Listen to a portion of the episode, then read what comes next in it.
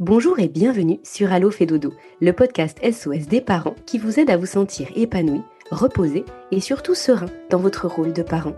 Du sommeil des tout petits au sommeil des parents, en passant par le portage, l'allaitement, la motricité, l'alimentation de nos enfants et ses troubles parfois, le chemin des parents est loin d'être un long fleuve tranquille.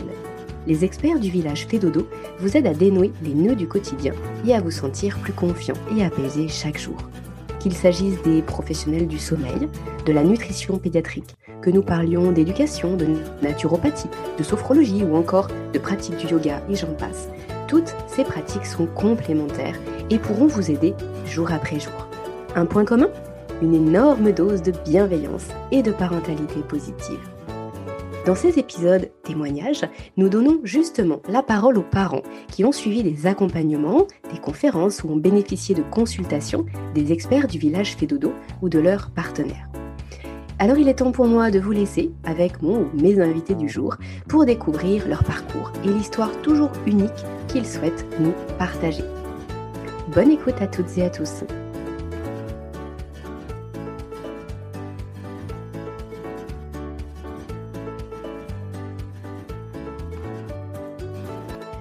Bonjour Clara. Bonjour Aurélie. Clara, bienvenue sur Allo Fédodo pour ce nouvel épisode témoignage vous avez eu envie de partager votre expérience avec Fedodo. Vous avez sollicité Fedodo pour l'accompagnement de votre petit garçon qui s'appelle euh, Saul. Et c'est Claire qui vous a accompagné pour euh, retrouver un, équilibre euh, familial au niveau du sommeil de votre fils. Et vous avez envie de nous, de nous expliquer un petit peu ce qui s'est passé pour vous, de nous partager un petit peu de de, ce quotidien-là autour du sommeil. Ce que je vous propose, Clara, c'est de démarrer, euh, comme souvent je, le propose sur ce podcast, de démarrer en nous disant euh, ce qui se passait pour, euh, pour vous et Saul au niveau du sommeil.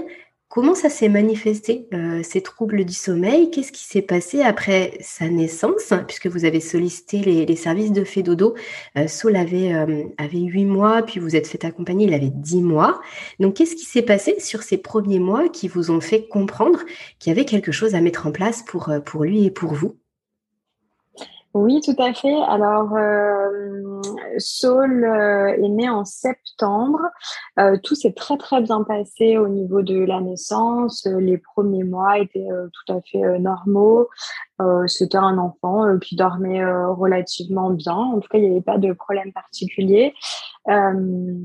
j'ai rapidement en fait connu Fedodo sur les réseaux sociaux parce que je m'intéressais en fait au, sommeil de, de mon enfant euh, et donc, à partir de trois mois, j'ai acheté euh, toutes les box euh, VOD voilà, pour m'accompagner sur le quotidien, sur les différentes problématiques. Ça m'a énormément, énormément aidé au niveau des siestes, connaître les temps d'éveil. J'ai été extrêmement surprise, en fait, alors que je me sentais extrêmement bien préparée pendant toute ma grossesse, en début de ma maternité, de, découvrir, en fait, des informations pareilles, presque si tardivement, en fait. Euh, bah, ça m'a sauvé mon quotidien, notre quotidien avec mon mari. Euh, donc, euh, les temps d'éveil étaient toujours respectés. Il a toujours fait des siestes euh, qui étaient relativement longues. Mais la problématique qu'on a toujours eue depuis le début avec Saul, euh, qui était probablement aussi liée à l'allaitement, c'est qu'on avait une très très grosse proximité qui s'endormait au sein et que en fait je n'arrivais pas à le poser. Et ça, euh, depuis notre retour de la maternité. Alors, c'était pas du tout un problème pour moi, euh, puisque euh, euh, j'avais du temps pour lui. Euh, je suis entrepreneur, je peux travailler depuis la maison, donc j'avais pas non plus de problématique de reprise du travail, de garde à l'extérieur, etc.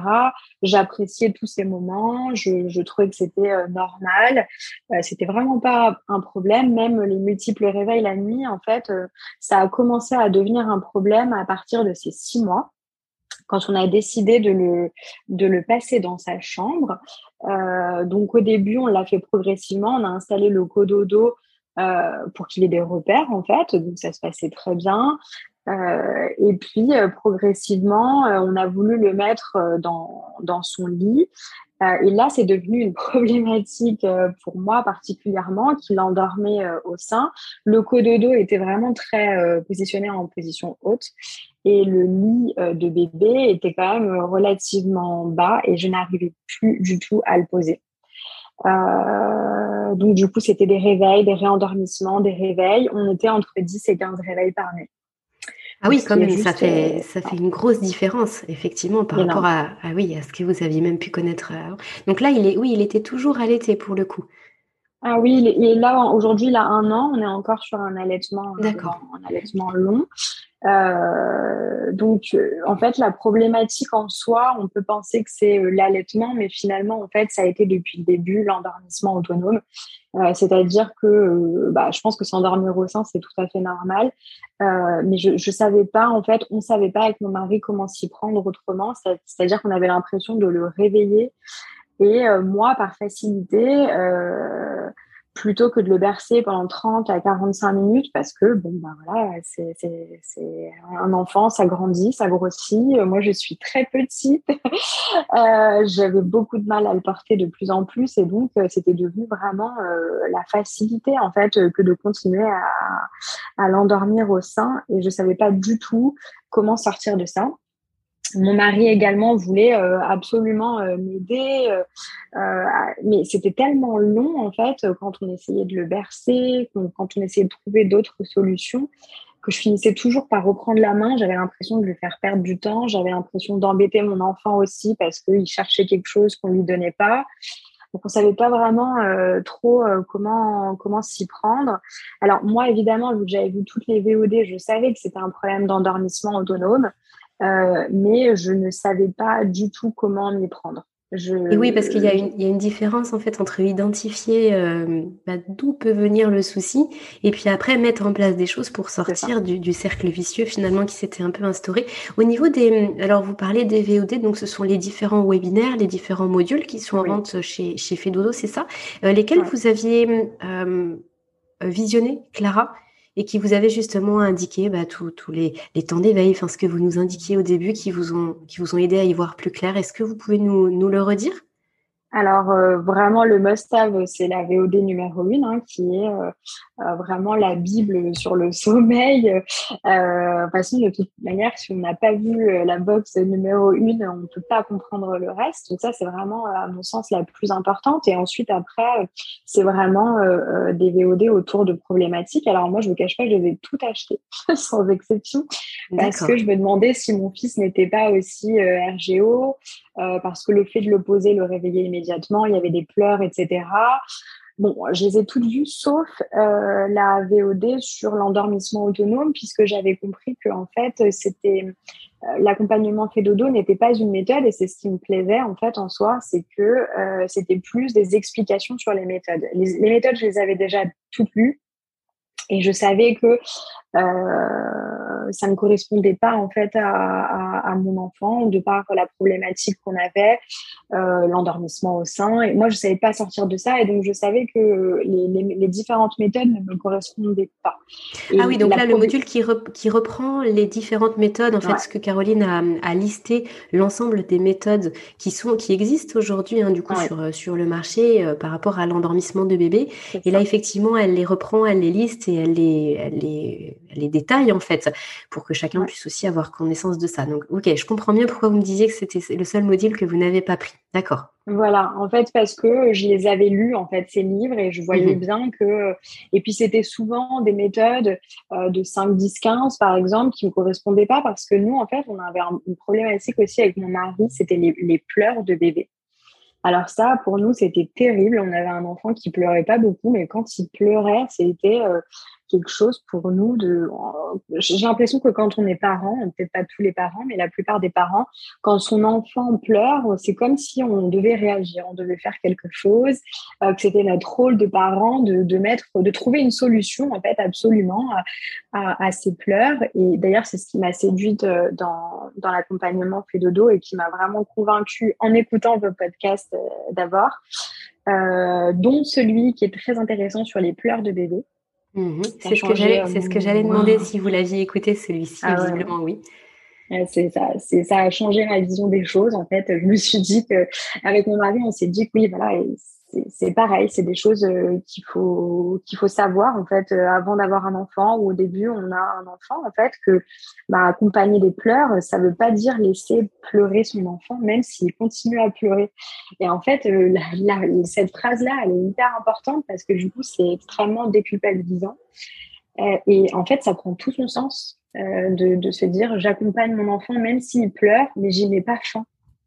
Hmm. Et c'est ça en fait qui m'a qui m'a qui m'a convaincue en fait de, de, de, de, me faire accompagner auprès de auprès de Fédodo parce que j'avais extrêmement peur qu'on me demande d'accepter les pleurs mais sans sans y faire quelque chose. Et, et, ça ça a été vraiment l'élément déclencheur en fait en me disant ok bah il a en fait il a tout simplement le droit de, de pleurer mais pas parce qu'il est tombé ou parce que non non parce que en fait euh, tout changement euh, c'est exactement la phrase de Caroline et de Claire euh, tout changement doit s'accompagner c'est un deuil pour l'enfant ou, pour le parent. Et donc c'est normal qu'il y ait de l'émotion. Mmh. Et de l'émotion, chez un bébé, il n'y a pas 36 000 façons de l'exprimer aussi. C'est ce que Agnès Petit-Mielet exprimait dans, dans, cet épisode de podcast que vous citez, euh, que je pourrais remettre d'ailleurs en, description de cet épisode-là. Euh, oui, effectivement, c'est que le, bébé, bah, à part le pleur ou le, le pleur, le cri, euh, bah, après, petit à petit, il y aura le rire, mais c'est vrai que pour exprimer tout un panel d'émotions, bah, il n'a pas 36 000 voix. Et donc, effectivement, bah, derrière les pleurs, il peut y avoir plein, plein de choses différentes. C'est super intéressant, Clara, de, vous entendre, euh, finalement, d'entendre un petit peu votre chemin par rapport à tout ça. Euh, alors, du coup, qu'est-ce qui qu'est-ce qui s'est passé après la VOD Donc, à six mois, vous le mettez dans sa chambre et là, ça devient difficile pour tout le monde. Et là, vous vous dites, OK, je, je sais d'où vient le problème. Maintenant, je ne sais pas par quoi démarrer. C'est ça? Eh ben, il y a eu une étape euh, avant l'accompagnement, c'est-à-dire que quand je me suis rendu compte euh, que je n'arrivais plus pas à le poser au fond du lit de par ma petite taille et que ça le réveillait en fait automatiquement, parce que c'était presque un largage en fait dès que je le dès que je le prenais des mains, c'est-à-dire je le décalais de, mon torse pour l'emmener vers le matelas, c'était tout de suite un réveil. En plus, avec le poids, c'était très compliqué, donc euh, j'ai dû euh, faire quelque chose euh, qui ne me convenait pas du tout, c'est-à-dire bah, faire dormir mon enfant dans ma fille.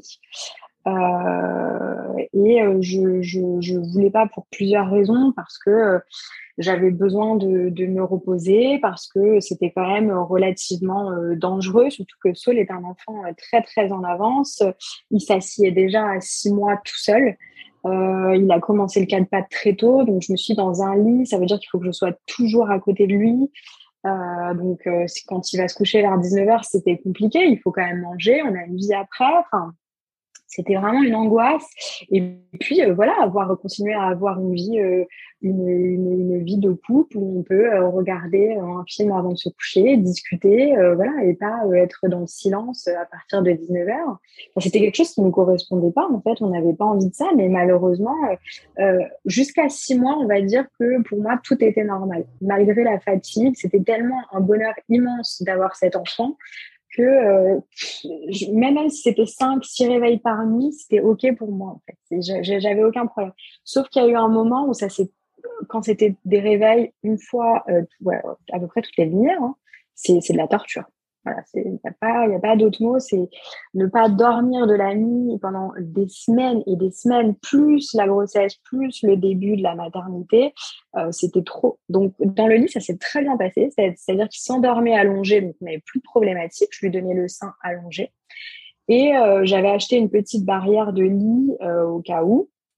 Donc, je m'éclipsais pour aller euh, dîner, par exemple, mais il se réveillait toutes les 20-30 minutes jusqu'à ce qu'on aille se coucher définitivement, ou que j'aille me coucher définitivement.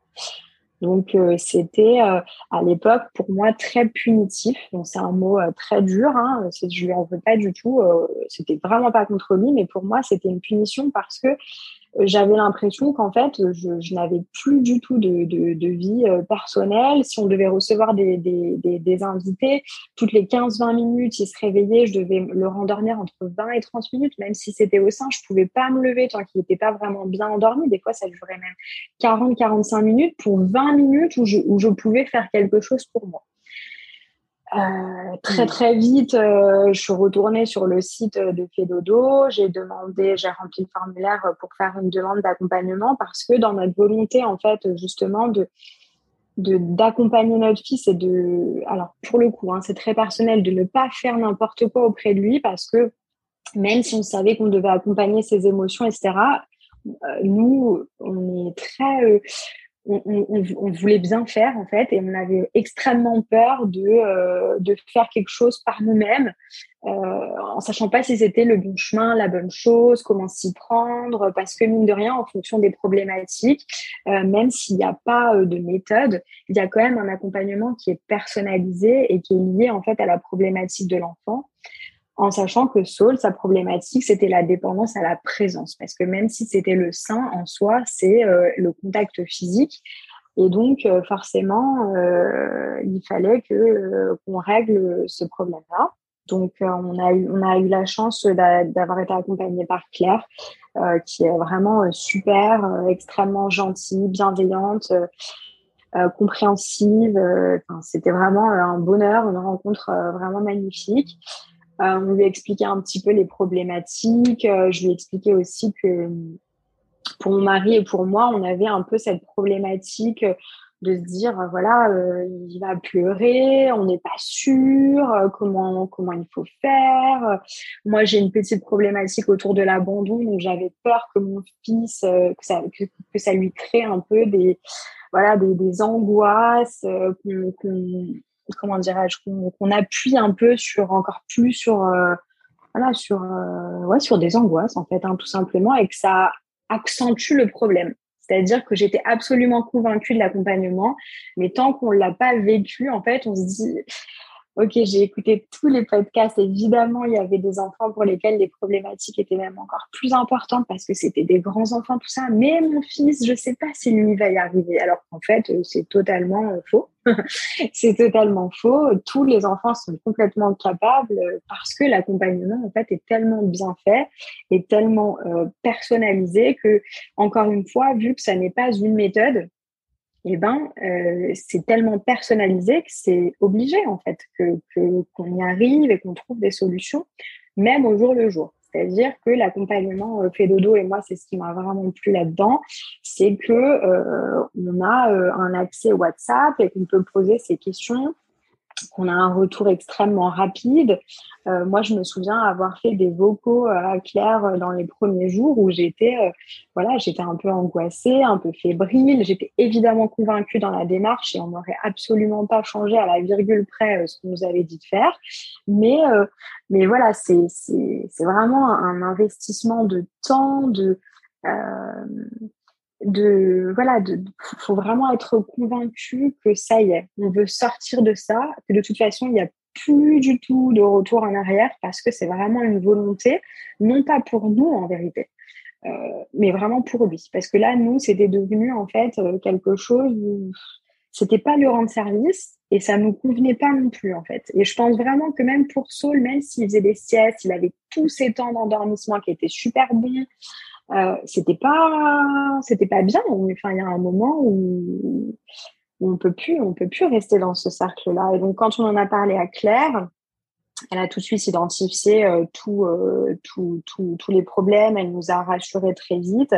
Et moi j'ai dit à Claire euh, voilà j'ai une petite problématique autour de, de l'abandon. Je suis pas sûre que que je serais capable en fait de gérer les premiers endormissements et mon mari, très vite, euh, lui, s'est proposé de le faire puisque c'était sa volonté, en fait, euh, depuis le début, de, bah, de nous aider, de voir comment est-ce qu'il pouvait faire. Euh, mais c'était un peu, c'était un peu compliqué de par, justement, cet allaitement qui était source de facilité. Et donc, il a fait quelque chose de super. C'est intéressant ce que vous dites, Clara, parce qu'effectivement, euh, bah, il y, a, y, a, souvent cette, euh, ce côté un peu fusionnel entre la maman et ce bébé quand il y a allaitement, quand il y a endormissement au sein, je veux dire là, par rapport à ce, ce type de contexte.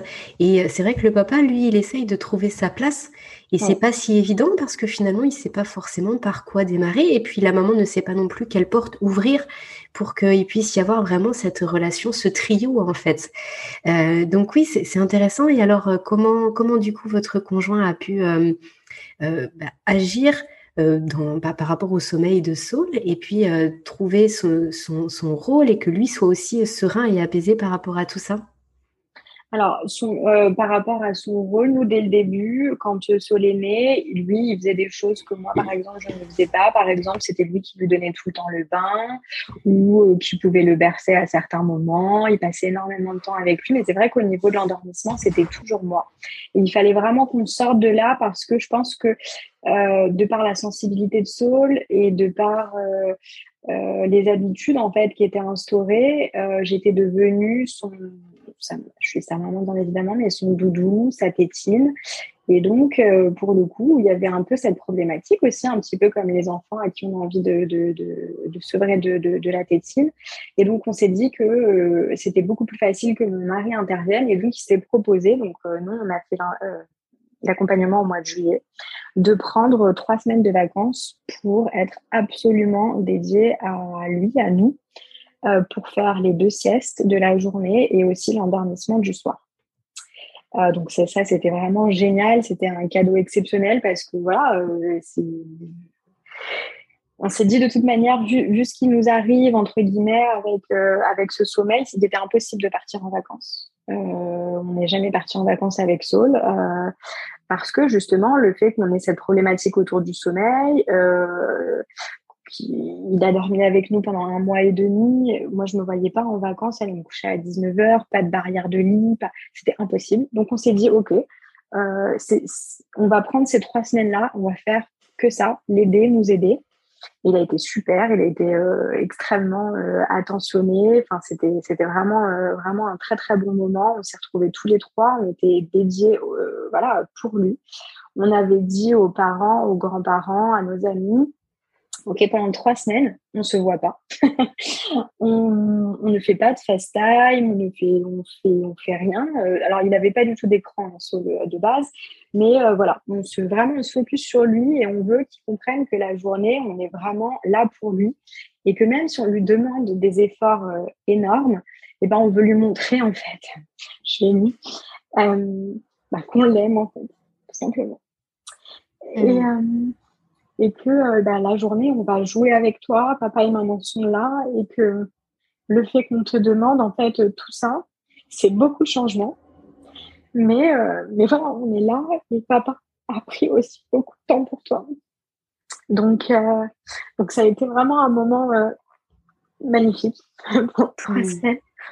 Et, et, donc, on a commencé le premier soir que j'avais dit à Claire, moi, je peux pas rester chez moi, je vais partir marcher euh, la première heure, euh, le temps, je peux pas entendre mon fils pleurer. Et en fait, magie du truc, je sais pas ce qui m'est arrivé. Je me suis dit non mais attends pas du tout en fait. Euh, ton mari fait quelque chose d'exceptionnel, et ben tu vas rester, toi aussi tu vas le soutenir s'il a besoin d'être soutenu.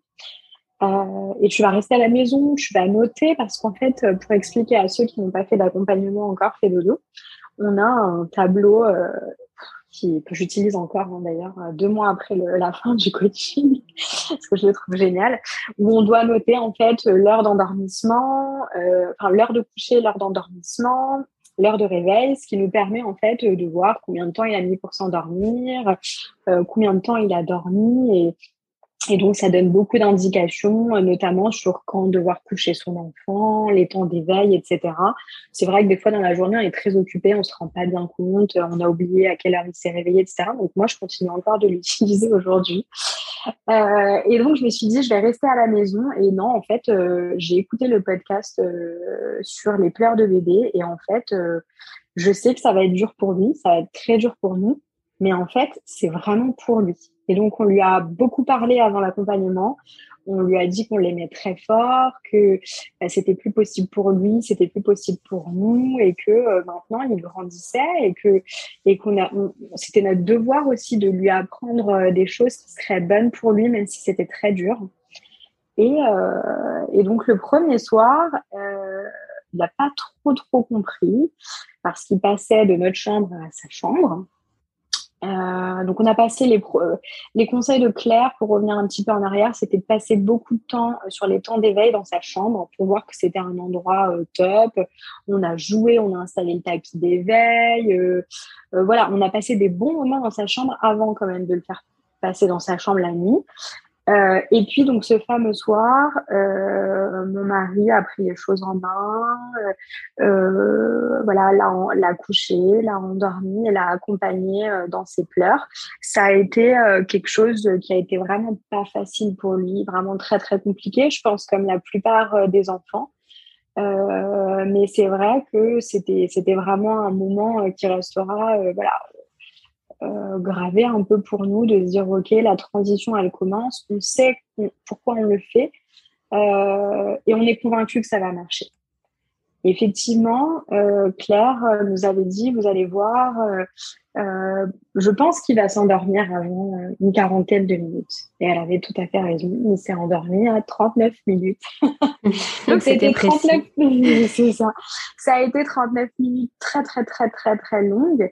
mais encore une fois, il y a, y a trois exercices à mettre en place en fonction bien évidemment de la problématique de l'enfant. Euh, pour euh, voilà l'aider, le calmer, l'accompagner dans ses pleurs et lui montrer qu'évidemment on est là et donc qu'on ne le laisse pas, qu'on ne l'abandonne pas. Et ça, c'était vraiment un point euh, extrêmement important pour nous parce qu'on avait peur en fait de ça, on avait peur de sa réaction, de... Donc ça a été dur pendant deux, trois jours. Donc le premier soir, 40 minutes. Le deuxième soir, énorme, énorme progrès, 20 minutes. Le troisième soir, pareil. Et puis après, pendant une dizaine de jours, il y avait encore de l'émotion, mais euh, il y avait des stratégies en fait euh, autonomes qui commençaient à se mettre en place où euh, il, y pleurait pas en fait, il pleurnichait, et lui, il ronronne. Voilà. Il a développé ça, en fait, en stratégie autonome. Avant de, avant de s'endormir, il a besoin de ronronner. Et d'ailleurs, c'est très, très drôle parce que la première fois qu'il l'a fait, je me souvenais plus que moi-même, je le faisais quand j'étais petite. Et, en fait, ça m'a rappelé que moi-même, je faisais exactement le même bruit quand j'en ai parlé à ma mère. Elle m'a dit, mais c'est incroyable. C'est vrai que moi aussi, j'avais oublié. Et tout fils fait la même chose. Donc voilà, solo ronronne euh, avant de s'endormir. Et puis, euh, au bout d'une dizaine de jours, euh, ben, c'était devenu, tout était devenu normal en fait. Voilà, et donc ça, Clara, c'était du coup ça s'est fait petit à petit au niveau des nuits. Et est-ce qu'au niveau des siestes, vous l'avez ressenti de façon marquée également? C'est venu en même temps? C'est venu dans un second temps? Oui, alors euh, ce qui m'a plu aussi avec euh, Claire, c'est, enfin, même avec l'accompagnement, de toutes les consultantes, c'est qu'elle vous pose des questions en fait euh, au début. Comment est-ce que vous voulez qu'on procède quand même? Est-ce que vous voulez qu'on y aille tout d'un coup? Est-ce que vous voulez qu'on y aille progressivement? Et en fait, nous, par rapport au caractère de Saul, par rapport à sa sensibilité, par rapport au fait qu'il était très en avance, mais vraiment très très en avance, on s'est dit qu'il fallait pas lui envoyer de mauvais messages. C'est-à-dire que c'était tout ou rien c'était les siestes et les endormissements de manière autonome et pas de manière progressive. Je crois que c'est possible hein, de commencer d'abord par les nuits et puis progressivement par les siestes, mais nous, c'est pas le choix qu'on a fait. On voulait lui montrer en fait euh, qu'on était unanime sur la décision qu'on oui, qu'il y avait une cohérence. Hmm. Voilà, qu'il y avait une cohérence parce que euh, il n'aurait pas compris il n'aurait pas compris du tout euh, qu'on puisse le faire sur une sieste, pas sur l'autre, etc., etc. Donc en fait, on a pris euh, cette décision de d'y aller euh, vraiment franco, tout en le rassurant la journée encore une fois, et puis tout le reste. Donc mon mari a fait tous les endormissements de la sieste et de la nuit, et et en fait, ce qui a été extrêmement impressionnant au-delà de tout ça, au-delà des résultats au bout de plusieurs jours, c'est que dès le premier soir, en fait, donc au bout des fameuses 40 minutes, il s'est réveillé comme à son habitude au bout d'une demi-heure. Et on était en train de manger. Et alors là, on a le cœur qui sort de la cage thoracique en disant mince, ça n'a pas fonctionné. On va devoir y retourner, on va, on, va le réaccompagner comme on a accompagné, mais on avait le conseil de, qu'on n'appliquait pas avant l'accompagnement, de, le laisser quand même euh, 5-10 minutes. Alors, pas pleurer, c'est pas le laisser pleurer, c'est pas ça le conseil, c'est de lui laisser de l'espace. C'est-à-dire que bah, peut-être qu'en fait, il n'est pas réveillé, peut-être que je me suis toujours trompée depuis le départ, même s'il a les yeux ouverts, c'est peut-être pas ça en fait. C'est peut-être qu'il a le droit aussi d'être dans un dans un rêve, peut-être qu'il a le droit d'exprimer quelque chose et puis voilà de parler dans son lit, même si c'est euh, des chouinements, même si c'est du pleur. Donc on s'est laissé 10 minutes. Oui, pas forcément vous appeler en fait. C'est pas parce que vous l'entendez qu'il est forcément en train de vous appeler. Il peut simplement exprimer quelque chose euh, lui-même en autonomie finalement. Mais c'est exactement ça. En fait, on lui a jamais laissé de place.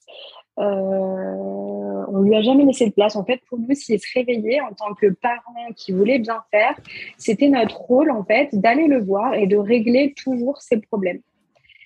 Euh, et ben en fait, euh, quand on lui a laissé de la place, dès ce premier soir-là, on, s'est dit on se lève 10 minutes. Euh, alors, qu'est-ce qu'il a fait? Il, s'est réveillé en, comme il disait avant, c'est-à-dire d'un seul coup, pleurs, c'est pas un cri, mais en pleurs, en panique. Lui, il avait une respiration très vive, comme si voilà, il se rendait compte là, où est-ce que je suis? Il s'est assis dans son lit. Euh, dans le noir, il a cherché un peu où il était. Il s'est rendu compte avec ses petites mains qu'il avait les barreaux, qu'il était dans son lit, là où il s'était endormi tout seul. Et là, il nous a bluffé. Mais alors bluffé, il a fait quelque chose qu'il nous a jamais fait en fait depuis sa naissance. Il s'est arrêté, il s'est dit, OK, je suis là où je me suis endormi. Il s'est rallongé, il n'a rien dit et il s'est rendormi en une minute. C'est-à-dire qu'en trois, quatre minutes, c'est réglé. Hmm. Alors là, euh, au-delà de l'endormissement autonome, on peut se dire le premier soir, OK, il y a eu de l'émotion pendant 40 minutes, c'est la première fois que ça lui arrive. Bon, il s'est endormi, certes, en autonomie, mais peut-être qu'il s'est quand même endormi euh, de par son émotion, de par de la, non, de par la fatigue, mais en fait, euh, non, non, non, il était bien conscient qui s'est endormi dans son lit avec euh, papa qui était pas loin, certes, mais tout seul. Il s'est rendu compte quand il s'est réveillé qu'il était dans son lit là où il s'était endormi et il s'est rendormi tout seul. Et en fait, c'est là, ce soir-là, donc le premier soir, on s'est regardé moi, je me souviens, je me suis mise à pleurer. Je, trouvais que c'était le, deuxième plus beau jour de ma vie parce que je trouvais ça tellement incroyable en fait que dès le premier soir, il y a un endormissement seul, autonome, sans personne, sans intervention qui nous était jamais arrivé. Euh, et là, à partir de ce moment-là, pas à partir du premier endormissement où il y avait mon mari dans la chambre, il s'est dit, OK, c'est sûr à 1000% qu'on est sur le bon chemin. Et même hmm. si demain, même si après-demain, même si dans un mois, c'est encore dur, tu l'as fait tout seul, quoi. C'était exceptionnel, vraiment. C'était un, moment euh, vraiment incroyable. Donc, euh, oui, parce que vous disiez même tout à l'heure, euh, oui, je comprends, je comprends, Clara. Et vous disiez tout à l'heure que vous aviez entrepris aussi cette démarche-là, pas, pas uniquement parce que vous étiez épuisé, mais vraiment pour lui. Et, et ce qui est important de noter, c'est que là, en l'occurrence, euh, et cet épisode-là, il est très marquant et ça reflète bien ça, c'est que finalement, lui, il n'avait pas confiance en sa capacité à, dormir et à se dire, j'ai mes repères. Et en fait, en lui laissant un petit peu d'espace et puis avec ce que vous aviez impulsé, il a pu se dire, OK, maintenant, euh, c'est à moi de jouer parce que je l'ai fait une fois, je vais pouvoir le refaire. Donc finalement, il a pris confiance en sa capacité à dormir. Et ça, c'est quelque chose qui, c'est un superbe cadeau que vous lui avez fait parce que c'est quelque chose qui, même en tant qu'adulte, en tant qu'adulte, pardon, peut manquer dans les, dans les stratégies de sommeil et puis dans, dans la relation qu'on a avec son sommeil. Donc oui, effectivement, je comprends que ce soit un, moment très marquant. Et puis, euh, et puis, euh, c'est vrai que j'entends qu'il y avait beaucoup d'émotions pendant ces trois semaines de, vacances de votre mari et trois semaines justement de mise en place de, l'accompagnement là pour le sommeil. Et c'est vrai que vous avez fait comme un, investissement sur l'avenir au final par rapport à ça, au-delà de, bah, de ce que vous y avez vécu au niveau émotionnel, il y avait, il y a vraiment quelque chose de l'ordre de je donne des clés, je, je, je, je fais quelque chose de solide. voilà. Et c'est ça. Et pour après repartir sur de bonnes bases. Et alors, justement, qu'est-ce qui s'est passé, Clara, après les trois semaines d'accompagnement? Vous me disiez, euh, en préparation de cet épisode, que vous avez ressollicité Claire pour avoir un petit temps euh, après les vacances. Vous voulez nous en dire quelques mots? Oui, tout à fait. Alors, euh, donc du coup, Saul, là, pendant les trois semaines, notre but, c'était vraiment euh, de l'accompagner sur l'endormissement autonome. Euh, mais l'endormissement autonome, pour pouvoir, entre guillemets, se sevrer de la relation qu'il avait avec moi, on avait fait entrer papa qui, euh, le reste de la journée, normalement, est au travail. Et donc, euh, ben, on s'est dit peut-être que, et, c'était un peu la peur qu'on avait euh, avec Claire de se dire, ben, on lui a mis une nouvelle stratégie de sommeil potentiellement, qui serait que c'est papa qui me couche et pas maman. Et donc, euh, du coup, on a vraiment attendu que ça soit euh, vraiment bien euh, mis en place. Et Saul, qui faisait des grosses siestes quand il était donc avec moi, nous faisait des siestes beaucoup plus courtes, voire des micro-siestes en fait de moins de 45 minutes ou 50 minutes max pendant l'accompagnement. Et du coup, on s'était dit, OK, par contre, là, on va vraiment y aller progressivement. Déjà, il dort de manière autonome on ne va pas non plus trop lui en demander, c'est-à-dire la journée, le laisser dans le noir une bonne grosse demi-heure, 40 minutes. On va attendre que tout soit bien digéré pour lui. Parce qu'en plus, on n'a pas eu beaucoup de chance pendant l'accompagnement, mais de toute façon, il n'y a, y a jamais de bon moment. Il a commencé une très grosse poussée dentaire au moment du début de l'accompagnement, ce qui n'a pas facilité les choses. Euh, plus, euh, il a commencé à marcher à 10 mois, euh, donc euh, normalement c'est régression du sommeil. Enfin bref. donc euh, c'était vraiment vraiment beaucoup de changements pour Saul. C'était vraiment quelque chose de, pas facile et on s'était dit ok notre priorité c'est pas du tout les siestes et pour l'instant on va laisser avec papa le temps qu'il digère bien tout ça. Et donc, on voulait prolonger de deux semaines. Claire est partie en vacances une semaine et on s'est dit c'est un super, une super opportunité pour être en autonomie c'est-à-dire euh, euh, voir comment ça se passe avec nous, que je commence progressivement après ces trois semaines-là à m'intégrer euh, dans l'endormissement en fait de mon fils. Et il s'est passé quelque chose de magique, c'est que bah, le premier jour de vacances de Claire, donc le premier jour d'autonomie, mon fils a fait une poussée dentaire plus plus plus et ne voulait absolument pas de papa. Donc il voulait être dans mes bras toute la journée et il a voulu c'est vraiment le hasard qui a bien fait les choses, que ça soit moi qui le couche pour la première fois. Donc, c'était le but en plus de cette semaine d'autonomie de se dire, OK, je commence à m'intégrer aussi à, à ce sommeil-là. Et en fait, ce qui a été génial, c'est que c'est lui qui l'avait décidé à ce moment-là. Donc, j'étais un peu fébrile quand même, j'avais un peu peur qui est plus que l'émotion, là où il commençait à plus y avoir d'émotion. Alors, c'était pas encore euh, super génial, je vais me coucher, euh, tout est normal. Hein. C'était encore un peu, euh, voilà, une quinzaine, vingtaine de minutes d'endormissement, mais c'est pas grave. Donc, je m'intègre à ce coucher-là.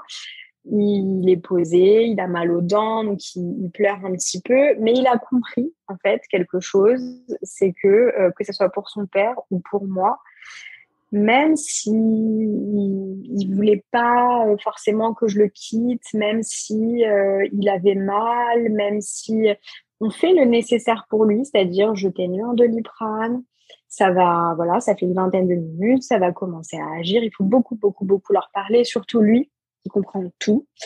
Euh, papa et maman te surveillent alors ça, ça fait partie de notre rituel. Si je peux en parler deux petites minutes, on fait le tour de la chambre, on dit au revoir à tout ce qui est vraiment principal, donc des grosses peluches par exemple, ses livres. Et puis il y a une caméra au bout de la chambre qui est pas au-dessus de son lit. Et donc euh, quand on l'a passé dans sa chambre, on lui a dit, tu vois, euh, tu dis au revoir à papa et maman. On est derrière la caméra, donc on lui a montré qu'il y avait un moniteur, on a vu qu'on voyait son lit. Et si ça va pas, tu nous fais coucou. Tu, tu, te lèves et tu chose qu'il fait encore aujourd'hui hein, quand euh, vraiment ça va pas ou qu'il veut qu'on vienne le chercher il a compris qu'on était euh, là où il y avait la petite lumière dans la chambre. Et donc on te surveille. Et on ne vient que si on voit que ça va pas ou que tu as besoin d'aide ou voilà. Donc il sait en fait même encore aujourd'hui que on vient euh, s'il y a vraiment quelque chose d'important mais mais que même si on ne vient pas ça c'est hyper important on sait on voit, on te voit, on t'entend, etc., etc. Donc, quand je l'ai couché pour la première fois, je lui ai bien réexpliqué tout ça. Je lui ai dit que peut-être qu'il n'avait pas sommeil, peut-être qu'il avait mal aux dents, que je comprends tout à fait qu'il veuille encore me faire des câlins, mais que là, il n'y a pas d'autre chemin que d'aller se coucher. Parce que c'est l'heure, parce que c'est important de dormir et qu'après que tu aies dormi, tu verras que tu supporteras mieux la douleur, que ça ira mieux, qu'on pourra jouer de nouveau et que voilà, on est vraiment dans, dans l'accompagnement au quotidien avec lui, de beaucoup lui parler, lui expliquer les choses. Donc j'ai quitté la chambre, il y a eu un peu plus d'émotion qu'avec papa. Les premiers jours, c'est normal, je pense, parce que il, on va pas dire qu'il essaye, il est encore petit, mais euh, voilà, il, teste quand même un peu les, surtout lui à son âge, hein, il a testé quand même aussi les, limites avec moi, de voir euh, au travers des émotions si j'étais capable aussi de, de plier, de plancher, de, de voir si j'allais avoir une réaction différente de son père. Et nous, on s'était mis d'accord que euh, voilà, même si derrière nous, la porte, on était un peu dans l'émotion, en disant, le pauvre, etc., etc bon, à partir du moment où on voit notre enfant à la caméra, qu'il est en train, qu'il est allongé, même s'il ronronne, même si voilà, il trouve son sommeil. Il y a des enfants euh, qui trouvent leur sommeil aussi un peu en chouinant, un peu en pleurant, et ça ne veut pas dire qu'ils sont malheureux, ça ne veut pas dire qu'ils se sentent abandonnés. Et ça, en fait, on l'a vraiment intégré avec Félodo. C'est-à-dire que euh, voilà, on sait qu'aujourd'hui c'est normal que des fois il lui arrive, euh, voilà, euh, ça lui arrive plus du tout pour être honnête, de chouiner, de pleurer, de c'était très très clair pour nous. Et donc il a compris en fait au travers des premiers endormissements avec moi qu'il n'y a rien qui changerait avec son père. Donc en fait ça a duré deux trois jours avec moi où il était un peu plus dans l'émotion qu'avec son père la journée. Le soir, encore aujourd'hui, c'est toujours, toujours, toujours, toujours papa. Euh, d'ailleurs, il me dit va-t'en. Au revoir, maman. Donc, euh, en fait, on fait toujours le rituel ensemble dans la chambre. On dit au revoir à tout ce qu'il y a. On chante une petite chanson. Et à partir du moment où je me mets à chanter la chanson, il tend les bras à son père. Il sait que c'est le moment où il va me quitter. Donc, il me fait un petit câlin ou pas. Et moi, je dis au revoir à Doudou. Je couche Doudou dans le lit avant que lui soit couché. Et je quitte la chambre avant même euh, que Saul soit couché, puisqu'avec Claire, on s'était rendu compte que c'était trop compliqué de voir papa et maman sortir en même temps. Donc, il y a un des deux parents qui quitte la chambre. C'est toujours moi, généralement, le soir. Et quand je suis toute seule, je suis toute seule. Euh, mais voilà, il y a des choses qui ont été mises en place aujourd'hui avec Saul. Euh, qu'on ne changera pas, même s'il doit dormir euh, chez papy et mamie ou chez des amis ou en vacances. Il aura toujours le même rituel. Alors, c'est sûr que ce ne sera pas sa chambre, mais c'est pas grave. On va ramener des jouets qu'on va disposer un peu dans le même ordre euh, qu'il y a euh, dans sa maison et on va retrouver un rituel qui sera différent, mais le même. C'est-à-dire, nous, on dit au revoir à tout ce qu'il y a dans la chambre. On chante une chanson, on fait un câlin, je quitte la chambre et puis papa prend le relais il le pose. C'est justement tout l'intérêt du rituel, justement. C'est ce, côté sécurisant aussi.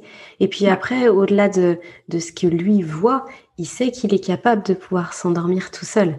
Et donc, c'est vrai qu'après, il pourra retrouver ses repères même, même ailleurs et même avec d'autres personnes. C'est intéressant, effectivement, ce que vous évoquez là, que même si c'est avec papy ou mamie, bah, finalement, il pourra quand même trouver ses repères. Et ça, c'est quelque chose que vous avez déjà expérimenté? Alors, c'est plutôt chez Papier Mamie avec d'autres personnes, vu que là, ça fait que deux mois, on ne l'a pas mhm. encore fait, mais on prévoit, on prévoit, de, on prévoit de le faire. Euh, mais c'est vrai qu'on lui laisse encore, on lui laisse encore du temps, même si on trouve que c'est, il n'est pas du tout fragile. Euh, c'est vraiment quelque chose d'ancré. Je pense qu'il a complètement oublié euh, le avant, comment il dormait, où est-ce qu'il dormait. Euh, donc euh, c'est très drôle parce qu'en fait on a euh, on a mis quasiment deux mois pour le faire re-rentrer dans notre chambre, mais même ne serait-ce que re-rentrer comme ça, de peur qu'il se souvienne qu'il dormait dans notre lit, on n'osait plus lui faire des câlins sur le lit par exemple ou et eh ben en fait voilà on a réintégré de temps en temps voilà de le poser sur le lit, de, de jouer avec lui et ça se passe très bien. Aujourd'hui, euh, il n'y a plus aucun problème. Donc, quand Claire est rentrée de vacances, après cette semaine d'autonomie, on lui a dit, Claire, euh, franchement, c'est quasiment tous les problèmes se sont réglés. Il reste plus que les siestes euh, à, voilà, à prolonger. On a besoin de vos conseils, on a besoin de votre accompagnement. Et donc, on a travaillé sur les deux semaines suivantes autour de, du rallongement de sieste. Euh, et en fait, ça s'est très bien passé parce que très très rapidement, une fois qu'il avait intégré tout ce qu'on lui demandait de faire, c'est-à-dire de dormir de manière autonome, euh, que ça y est, maman aussi pouvait euh, m'endormir et ça changeait absolument rien. On est passé à ça et là maintenant aujourd'hui, il nous fait des siestes d'une heure et demie, deux heures le matin et pareil l'après-midi. Donc tout est vraiment, vraiment, vraiment rentré dans l'ordre. Et ce qui a été super, c'est qu'à la fin de ces six semaines, même avant en réalité, mais si on regarde à la fin de, de, l'accompagnement, aujourd'hui, euh, même si on a des gens à la maison, il est encore petit, hein, il a 12 mois, mais même si on a, on a des invités à la maison et qu'on lui dit Ok, Saul, euh, il est l'heure d'aller se coucher, c'est pas du tout un problème c'est presque lui en fait euh, qui, qui réclame son ses, ses, temps de sommeil. Euh, il dit au revoir à tout le monde. Pour lui, c'est tout à fait normal d'aller se coucher parce que, euh, mais depuis toujours en fait, même quand il dormait en, non autonome avec moi, la sieste n'a jamais jamais été sautée. Ça n'a jamais été une option. parce qu'il en avait besoin. Il était, il était très actif, très en avance d'un point de vue etc. Ça lui demandait énormément d'énergie. Et donc, c'était un temps qui a toujours été agréable pour lui. Alors, quand on a mis l'autonomie, forcément, il y avait la coupure de papa et maman, donc un petit peu moins. Mais là, aujourd'hui, euh, voilà, il est dans sa chambre, il rigole, il est content. Maintenant, il me dit va-t'en, va-t'en, va-t'en. Il me pousse avec sa petite main. Ça y est, je veux rester avec papa. c'est bon, tu peux, tu peux partir. Donc, c'est vraiment extrêmement bien euh, digéré euh, profondément en lui. Euh, et, donc voilà, c'est vraiment un plaisir. Il n'y a plus du tout cette angoisse de dire mince, mais comment ça va se passer? Euh, Est-ce qu'il va y arriver? On est convaincu, il est convaincu. Euh, et, voilà, on est complètement sorti de ça. Maintenant, ça fait deux bons mois, je pense même deux mois et demi. Et ça a complètement changé notre vie parce que euh, bah, on prend enfin du temps pour nous. Saul se couche le soir entre 19h et 19h30 en fonction de la journée qu'il a eue. C'est pour ça que je continue à noter de combien de temps il a dormi, etc. etc. Euh, et, euh, et, donc, à partir de 19h30 maximum, bah, on a nos soirées qui commencent, on peut parler. Et alors, avant, on chuchotait. Même le fait de faire tomber une petite cuillère euh, sur la table, c'était presque source de dispute parce qu'on se disait mince, je vais devoir y retourner pendant 40 minutes parce que ça le réveillait automatiquement. La qualité de son sommeil parce qu'il sait qu'il s'est endormi dans son lit. Il sait que même s'il entend du bruit, il sait qu'il est dans son lit. Il a compris que je l'avais, je lui avais pas menti parce que Saul, qui est un enfant très intelligent, euh, bah en fait, j'avais l'impression de tout le temps lui mentir. C'est-à-dire, je m'endors avec toi, et dès que tu es bien endormi, je vais partir. Évidemment, je peux pas te le dire vu que tu dors et tu vas t'en rendre compte tout seul. Et donc, tu vas te réveiller et tu vas évidemment pleurer parce que bah, je suis partie. Il y a plus ce problème en fait. Et chez nous, c'était vraiment un gros, gros problème euh, parce que c'est, voilà, c'était devenu complètement invivable. Aujourd'hui, une fois qu'on l'a posé dans son lit, qui dort, eh ben, on peut, euh, évidemment, y a les portes fermée, il y a deux portes entre sa chambre et, le salon. On peut euh, voilà euh, allumer la télé pas très fort, on peut discuter, on peut inviter des amis à dîner, euh, on peut passer un coup de téléphone, on peut voilà, on a une vie qui est tout à fait normale en fait. Alors qu'il y a eu un moment où quand ils sont tout bébés, tout bébés, en tout cas pour nous, c'était totalement normal. Il y a un moment, il commence à grandir, on se dit ça commence à faire long, on se dit ça arrive chez les autres, ils dorment, toujours pas. Ça commence à être un peu stressant, ça commence à être un peu aussi une source de, de frustration, pour être très honnête, en tout cas chez nous, de se dire mince, là c'est très long, on a accepté quand même beaucoup de choses, on fait beaucoup de choses pour lui, mais là c'est plus possible. Et aujourd'hui, en fait, on revit on retrouve euh, une vie totalement normale qu'on apprécie et on a enfin fait des plans qu'on n'osait même pas faire avant. On a réservé des vacances pour le mois de janvier et pour le mois de mai. Et là, c'est plus un problème. On s'est dit, OK, vous êtes, tous, euh, vous êtes tous sereins, vous savez à peu près comment ça va se passer, ce que vous allez pouvoir lui proposer, et puis euh, et puis euh, le fait que en toutes circonstances, chacun trouvera ses repères et, sa place en fait. Oui, effectivement, c'est très sécurisant, Clara. par rapport là à ce que vous évoquiez, du coup, vous parlez de de l'avenir, de la suite, et on vous sent très confiante. Est-ce que est-ce que vous avez envie justement dans, dans cet élan de bah, de, tout se passe bien et on est confiant dans, tout ce qui va se passer, est-ce que vous avez envie de, donner un conseil aux parents qui nous écoutent pour justement qu'ils puissent, bah, eux aussi, à leur tour, si en ce moment c'est très difficile, voir un peu de lumière au bout du tunnel en se disant, bah oui, il y a possibilité. Après, quand ça c'est fait, on donne un, bon coup de, collier. En fait, on, on, fait vraiment un investissement à un moment donné de temps, d'énergie. Et puis, euh, et puis après, on va pouvoir enfin revivre et se projeter. Qu'est-ce que vous diriez aux parents qui nous écoutent? Eh ben, j'ai envie de leur dire que moi, il n'y a pas si longtemps que ça, j'étais à leur place, j'écoutais tous les podcasts euh, et je me disais, ça a marché pour eux, c'est super, mais je suis pas sûre que moi, mon enfant, par rapport à ce qu'il fait, etc., etc., euh, ça va fonctionner. Mais j'ai quand même envie d'essayer. Mais en fait, euh, ben, ça va fonctionner pour tout le monde, absolument tout le monde, tous les enfants. Il n'y a pas de cas désespéré parce que moi, on pensait vraiment qu'on était un cas désespéré à 10, 15 fois par nuit, c'était quand même quelque chose. Euh, et en fait, euh, je pense que ce qui a été la clé du succès, c'est évidemment l'accompagnement, l'écoute de Fédodo, de trouver des solutions, euh, d'écouter aussi nos retours par rapport aux solutions qui étaient mises en place, de, nous suivre aussi. Euh, j'ai juste un exemple, une petite parenthèse, mais il y a une étape euh, où justement on devait continuer à accompagner Saul depuis le couloir et on s'est rendu compte qu'en fait ça desservait Saul euh, parce que euh, ils comprenaient pas en fait qu'on était encore dans les parages. Du coup, on a poussé l'étape plus loin en se disant non, on ferme vraiment la porte et on y va que si vraiment c'est. Donc tu vois, même ça, ça a été en fait euh, des accompagnements extrêmement quand on en a parlé à Claire. Mais oui, mais bien sûr, mais c'est une super idée. Mais bien sûr, essayez si c'est ok pour vous. Mais c'est effectivement c'est encore mieux. Euh, voilà, c'est vraiment des échanges quotidiens. Donc il faut vraiment pas avoir peur en fait euh, de, de, de, se dire est-ce que ça va fonctionner pour moi? Parce que de toute façon ça va être fait pour vous. Euh, ce qui est certain aussi, c'est que si on n'est pas sûr euh, de vouloir le faire, je pense que ça veut dire que c'est pas le bon moment aussi. Parce que moi, jusqu'à ce qu'il ait six mois, six mois et demi et qu'on le passe dans sa chambre, je savais très bien hein, que c'était un problème d'endormissement autonome, mais ça me dérangeait pas non plus.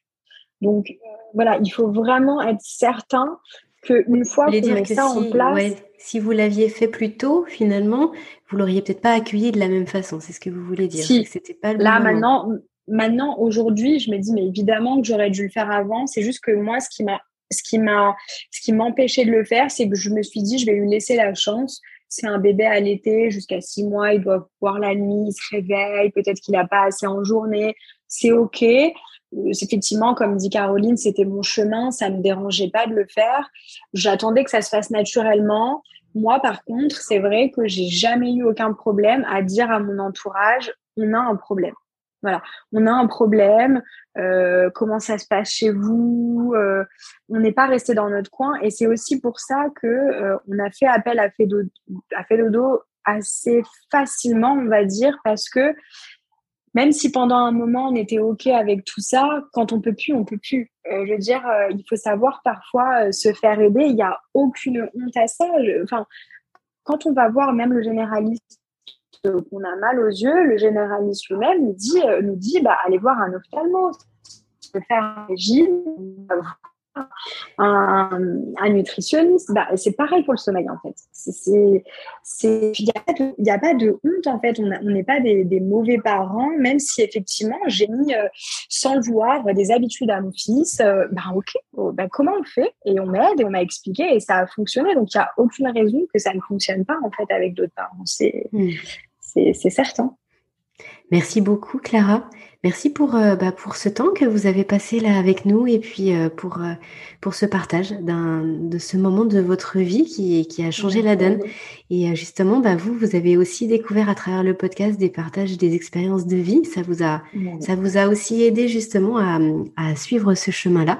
Donc, je pense que, que votre témoignage sera parlant pour de nombreuses familles. Donc, merci beaucoup d'avoir voulu nous, nous, partager tout ça. Et puis, je vous souhaite une très bonne continuation à, à tous les trois. Merci beaucoup. Au revoir. Au revoir, Clara. Comme nous venons de le voir au travers de ce récit, la parentalité est souvent un chemin jonché d'embûches et de défis. Une main tendue pour se préparer sans stress ou pour gérer les moments difficiles fait gagner un temps et une énergie précieuse. Si ces quelques mots résonnent en vous, je vous propose de parcourir le site du village Fédodo et de découvrir le travail des professionnels de la petite enfance qui peuvent vous aider. Cet épisode vous a plu Alors je vous invite à le partager et à le noter en nous accordant 5 petites étoiles. Cela contribue en un clic à faire connaître le podcast et à faciliter sa diffusion auprès des familles. Merci d'avance et à très vite sur Allo Fédodo.